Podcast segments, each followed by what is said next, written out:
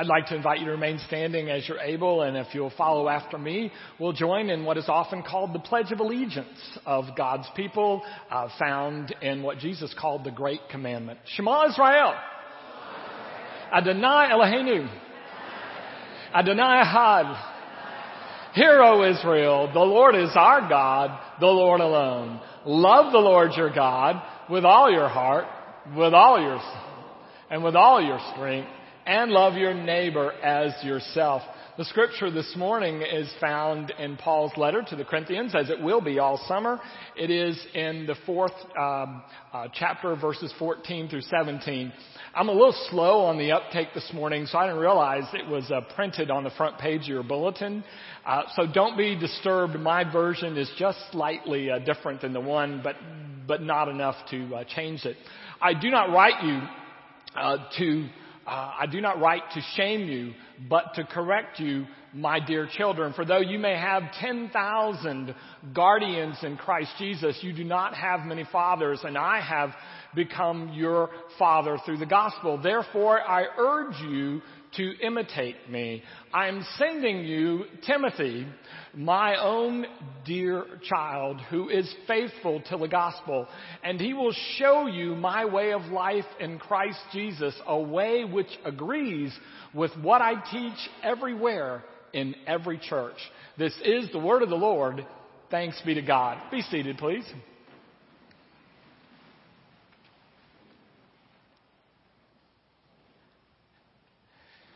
It was after another national calamity and national crisis that shortly after the death of Paul, the rabbinical leaders who lived still in Israel gathered together they had, as a nation, endured uh, the ravages of the Assyrian conquest 700 years before Jesus. They had endured about 140 uh, years later the Babylonians coming in, destroying the temple and carting them off into slavery. And now they had dealt with Roman occupation for over a hundred years, and then the Romans had destroyed the temple again, a temple that had been rebuilt under King Herod. And so as they gathered some miles away on the coast, away from Jerusalem, the leaders of the Jews, of God's people, began to debate. And one of the questions they debated was this. Who are the protectors of the city?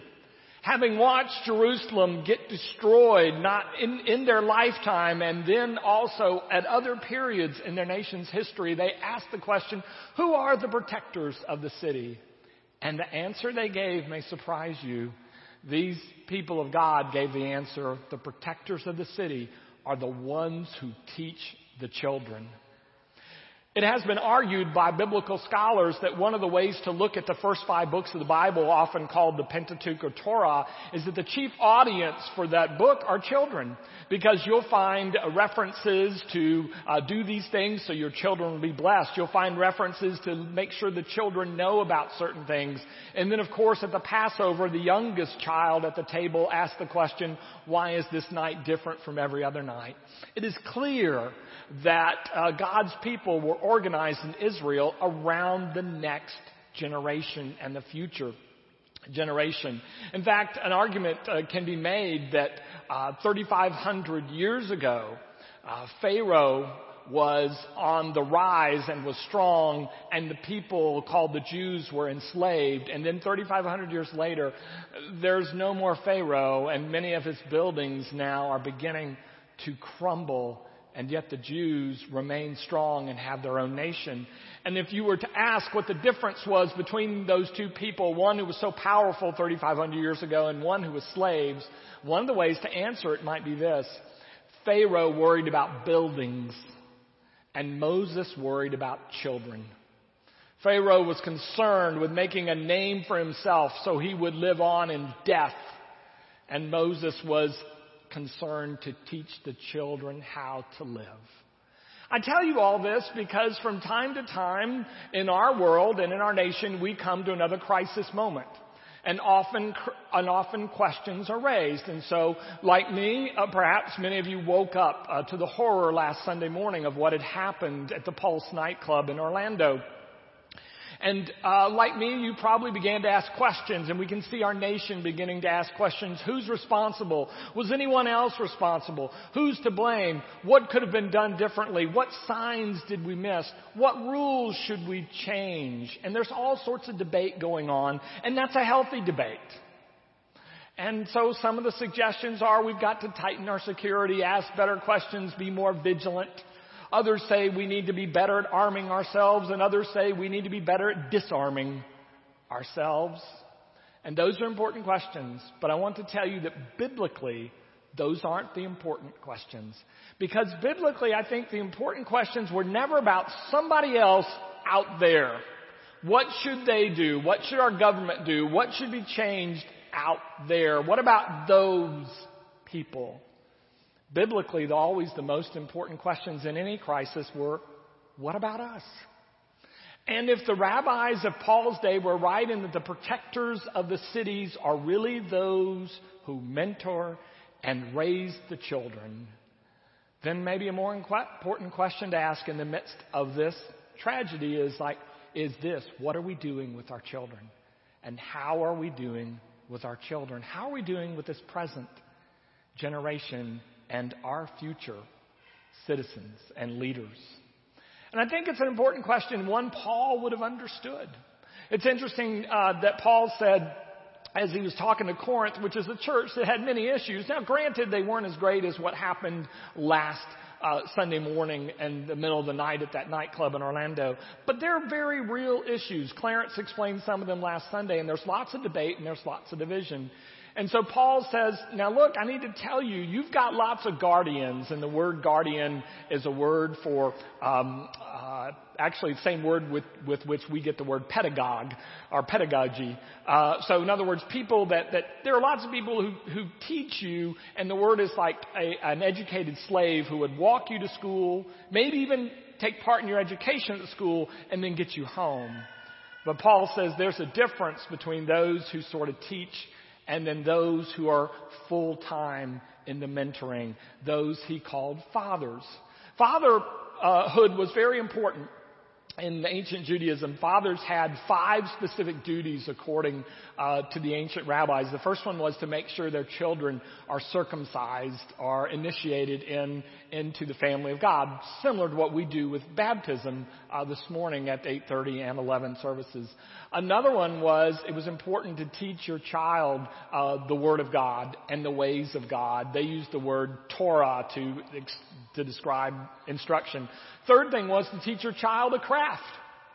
Teach your child a skill to teach your, make sure your child could do something productive for a living that would uh, build them confidence. Now, things have changed, of course, in the ancient world and, and in our, in our world. In their world, you often did whatever your father and mother did, the family business, that's what you went into. Not everybody can do that in our day. As, as summer vacation is underway, I remember how jealous I used to be in high school and early in college. It was so hard for me to find a summer job and some of my best buddies, their families owned businesses, so they just worked in the family business and got paid way more than minimum wage. And every year I knew I was out of luck. They were going to work for their family business and my father was an obstetrician and gynecologist and it just wasn't going to happen. But Teach a child a craft was the third one. A fourth one was, this may sound a little strange to our ears, find a wife. Help set your child up for a healthy marriage. And fifthly, teach the child how to live. Teach the child ethics, right from wrong. But what was interesting is that as they went along, they no longer limited it to, uh, to fathers and to mothers and to parents. And that's how Paul picks up on this when he says, you know, you've got lots of teachers, but you don't have many fathers. But I'm your father, and as far as we know, Paul didn't have any biological children he's talking about. One of the things they began to say is anytime you taught someone else the ways of God, you became their spiritual father or mother. And so Paul became the father to all of them because he was showing them the way of God in Christ. I say all of that to tell you this this morning. I think what we need in our day in this age are more people willing to show the next generation the way of life in Christ. More people willing to father and mother people who are not even their own children. to ensure the next generation lives uh, in a different way than often what we've experienced in these last several months. So, if you're willing to take on that challenge, I want to just make a few suggestions about the kind of fathering, the kind of mentoring uh, that we see in Paul and see if it could apply to our life. Now, first of all, women, you are not off the hook. Uh, eventually, rabbi became a title, my teacher, that uh, could be both for men and for women. That fathering can also be spiritual mothering, and uh, and so it's for all of us. So let me pick out a few things from Paul. The first one is I see this in letter that Paul realized the way to mentor was not through public shame. Corinth was a public honor shame town. And uh, we talked about this a couple weeks ago. Uh, there was lots of boasting going on in Corinth. So you were doing one of two things in Corinth. You were bragging on yourself or you were putting somebody else down. And that's just how it was. That was the so-called honor shame division. And shame basically means the most important thing is not what I do, but what my reputation is. So if I do wrong and don't get caught, then it's good. That works. In a shame culture, it's only what other people know about you or think about you that count, not who you really are and what you really do. But Paul takes us on and Paul said, look, I'm not writing to shame you. I'm, i just want to uh, admonish is one phrase, correct, warn. Uh, another sense is the word just, I want to bring it to your mind is another way to say it in Greek. In other words, gently, I, I want to coach you. And he does it privately um, in, the, in that sense, that it's just among this house church. And so uh, one of the things we need to do is that shame always uh, uh, picks on a person not just for what they do, but for who they are, lowers their confidence, their value, sense of value, worth, and self-esteem. That's not, that's not how you mentor people. We do it with gentle encouragement. Second thing I think we need to learn from Paul is we do it, quite frankly, by example. Paul said, I urge you to imitate me or to follow my example. Um, six times in the Corinthians letter, he will say what he does and tell them to follow his example. Now, in the old days, when I was in school, they used to say, well, Paul must have been a braggart. Paul sure had good self-esteem. And the answer now is no, none of those are true. Paul's a rabbi. And rabbis knew you always taught by example, that students learn much more watching you. So as you probably, we've talked about before, if, if you were a rabbi and you had disciples and you went to the bathroom, they went with you.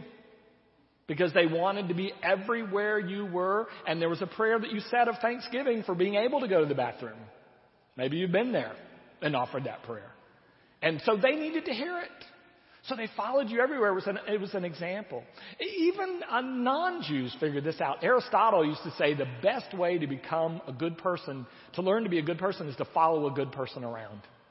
And so that was sort of the theory: is uh, set an example uh, and and let people follow your example, and that's how they're going to learn. The great uh, British statesman a few centuries ago, Edmund Burke, said the one school we all enroll in is the school of example.